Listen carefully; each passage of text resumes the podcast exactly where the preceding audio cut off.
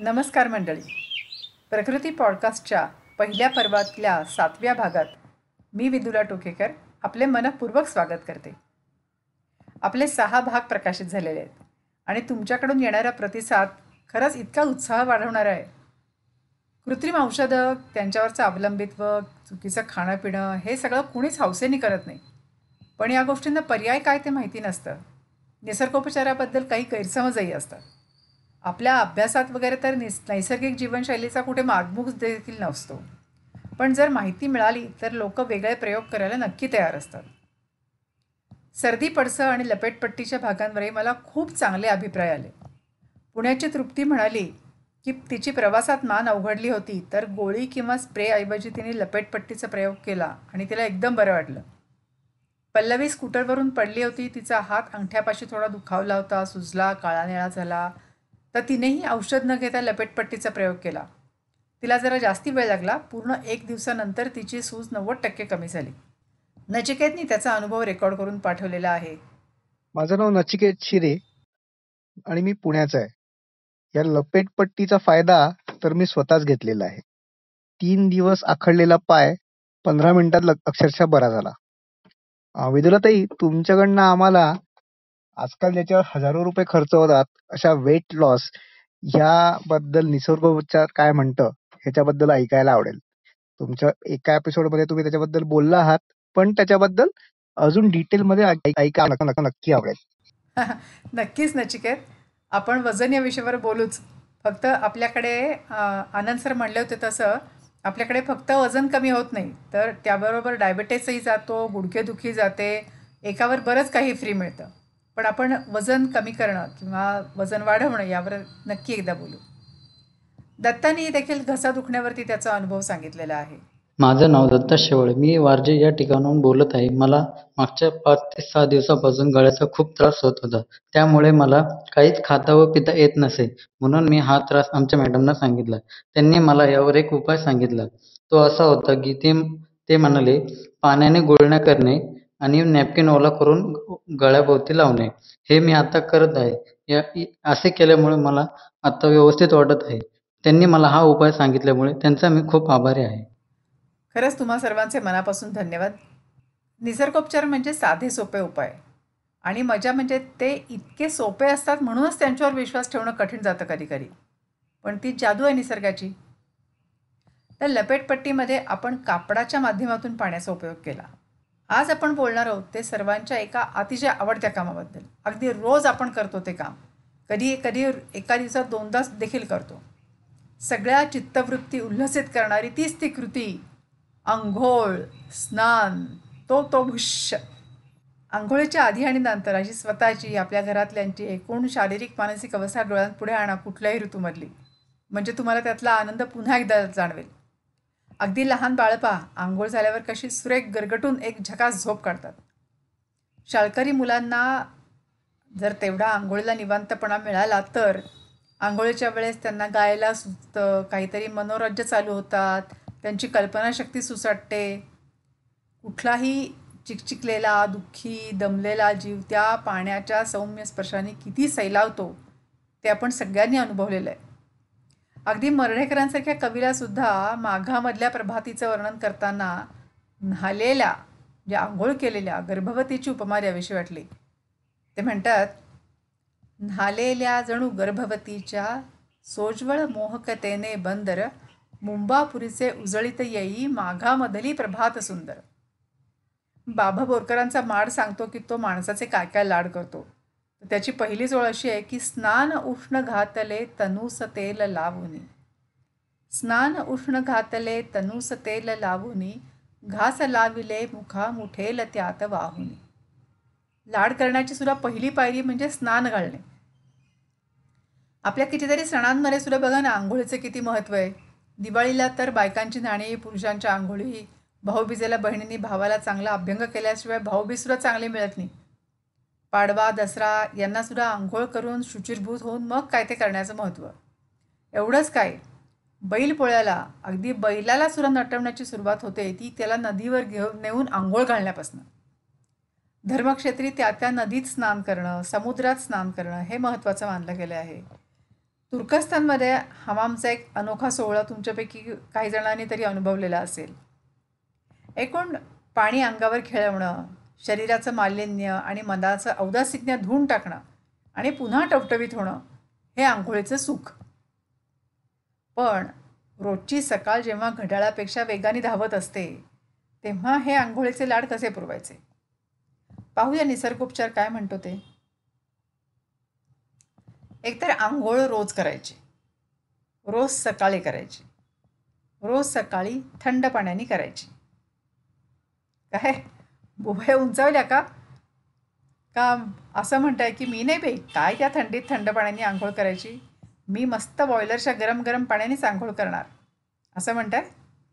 अरे थंड पाण्याने एकदा आंघोळ तर करून पहा. तो शिरशिरीचा पहिला अर्धा सेकंद गेला ना की फार मजा येते. कारण रक्त जोरात धावतं ना सगळीकडे शरीरात. ते एकदम उत्साह पसरवतं अंगात. अर्थात मी हे जे सांगते ते सर्वसाधारण मराठी माणसं जिथून जिथून पॉडकास्ट ऐकतात त्या ठिकाणच्या संदर्भाने सांगते. तुम्ही कुठे आहात तिथे काय तापमान आहे हे बघणं महत्त्वाचं आहे. तिथलं पाणी बर्फासारखं थंड असेल तर ते थोडं काटामोड करून घ्या. सर्वसाधारणपणे शरीराच्या तापमानापेक्षा एक किंवा दोन अंशांनी पाणी थंड असावं. एकदम वाफा येणारं कडक पाणी वापरून आंघोळ करणारे बहादर असतात. त्यात त्यांना आनंद असतो. पण त्यांनी त्वचा भाजण्याशिवाय फार काही साध्य होत नाही. उलट अति गरम पाणी त्वचा कोरडी पडणे खाजणे असे प्रकार होऊ शकतात. अगदी गरम पाण्याच्या टबमध्ये सुद्धा फार वेळ पडून राहिलं तरी डोकं हल्लक होतं तहान लागते. मग थंड पाण्याने आंघोळ करावी हेच उत्तम. काही दुखापत झाली असेल स्नायू दुखत असेल किंवा अतिश्रमाने अंग दुखत असेल तर गार आणि गरम पाणी आलटून पालटून घेतल्याने खूप आराम मिळतो. तेव्हा छान गरम पाणी वापरायचं कारण त्याचा उतारा म्हणजे थंड पाणी आपल्याकडे तयार असतो. आणि ते गरम पाणी आपण थंड पाण्याच्या बरोबरीने वापरणार असतो. अर्थातच सुरुवातीला आणि शेवटी म्हणजे पहिलं आणि शेवटचं पाणी मात्र थंडच घ्यायचं. तुम्हाला आश्चर्य वाटेल पण अंगावर उठणारं पुरळ त्वचेवर कधी कधी येणारा बुरशीसारखा थर काळसर डाग हे सगळं नुसत्या थंड पाण्याच्या आंघोळीने सुद्धा कितीतरी कमी होतं. आणि त्याशिवाय त्या खाणं पिणं सुधारलं की सुंदर त्वचेचं वरदान मिळालंच म्हणून समजा. आंघोळ करताना अंग ओलं केलं की सर्व अंगावर खसखसून हात फिरवून छान घर्षण करायचं. हात फिरवून बरं का? लक्षात घ्या मी काही साबण बाथ जेल वगैरे हे शब्द वापरलेलेच नाही आहेत म्हणजे छान वासासाठी वगैरे साबण जेल वापरू शकता पण स्वच्छतेसाठी साबण वापरण्याची काही गरज नाही आंघोळीला. फार जास्ती चिखल आहे तेलकटपणा आहे असं काही असेल तर चांगल्या उठण्याचा उपयोग करता येईल. म्हणजे मानसिक स्वभा समाधानासाठी मग तुम्ही काहीही वापरा. पण उठणं हे निसर्गपूरक आहे. नैसर्गिक द्रव्यांनी बनलेलं आहे. बेसन दूधसुद्धा नैसर्गिक आहे. पण साबण जेल यांच्यातली कृत्रिम रसायनं आपण त्वचेवरही चोपडतो आणि पाण्यातही सोडून देतो. ते टाळण्यासारखं आहे. त्यामुळे याच्यावर विचार करा आणि कृती पण करा. मी स्वतः गेली कित्येक वर्ष साबण वापरत नाही आहे पण माझ्या अंगावर काही मळाची पुटं वगैरे नाही आहेत तर ई शी वगैरे म्हणण्या अगोदर तर्काने विचार करून बघा. बाकी मजामस्ती म्हणून काहीही वापरा. तसं छान वाटतंय म्हणून नु नुसतं अंगावरून पाणी वाहवत नेणं किंवा अतिवेळ पाण्यात पडून राहणं हे दोन्ही दमवणारं असतं. त्यामुळे दहा मिनटं ते वीस मिनटं एवढा वेळ आंघोळीसाठी सहसा पुरेसा असतो. अंग पुसताना ते खसखसून घासून कोरडं करण्याची आवश्यकता नसते. छान मऊ टॉवेलने टिपून अंग कोरडं करावं. तुम्हाला जर आंघोळीनंतर तेल वगैरे काही लावायचं असेल तर अंग किंचित दमट असतानाच ते लावायचं. व्यायाम केल्यानंतर लगेच आंघोळ करावीशी वाटते. भरपूर घाम वगैरे आलेला असतो आणि मग चांगलं त्याच्यानंतर शॉवर खाली उ उभं राहणं म्हणजे आहा हा पण जरा थांबा. व्यायाम संपल्यानंतर कूल डाऊन हे केलंच पाहिजे. स्ट्रेचिंग केलं पाहिजे. हृदयाच्या ठोक्यांची गती सामान्य व्हायला हवी. सारखा घाम येणं थांबायला हवं. हे सगळं व्हायला साधारण वीस ते तीस मिनटं लागतात. म्हणून व्यायाम केल्यानंतर साधारण अर्ध्या तासाने आंघोळ केली तरी चालते. अर्थात थंड पाण्याने आंघोळ. एवढा वेळ निघत नसेल तर त्यावेळात तुम्ही आणखीन एक उपयुक्त काम करू शकता. ते म्हणजे स्वस्थ खाली बसून पाणी पिणं. आणि शिवाय तुमच्या ॲपवर कॅलरी वगैरे मोजेपर्यंत तीस एक मिनटं सहज निघून जातात. त्यामुळे व्यायाम केल्यानंतर अर्ध्या तासाने आंघोळ करणं. तसंच उन्हातून आल्यावर सुद्धा आपल्याला असं वाटतं की कधी एकदा शॉवरमध्ये घुसतो. पण तेव्हाही शरीराचं तापमान जरा उतरल्यानंतर मग अर्ध्या तासाने आंघोळ करायची. खाण्याचं पण तेच. आंघोळीच्या अलीकडे पलीकडे निदान अर्धा तास तरी खाणं पिणं नको. आता याच्या मागचं लॉजिक तुम्हाला आतापर्यंत कळलेलंच असेल. पण अर्थात तसंही आपण तर आता दोनदाच खायला लागलो आहे त्यामुळे हा नियम काही फारसा अवघड नाही.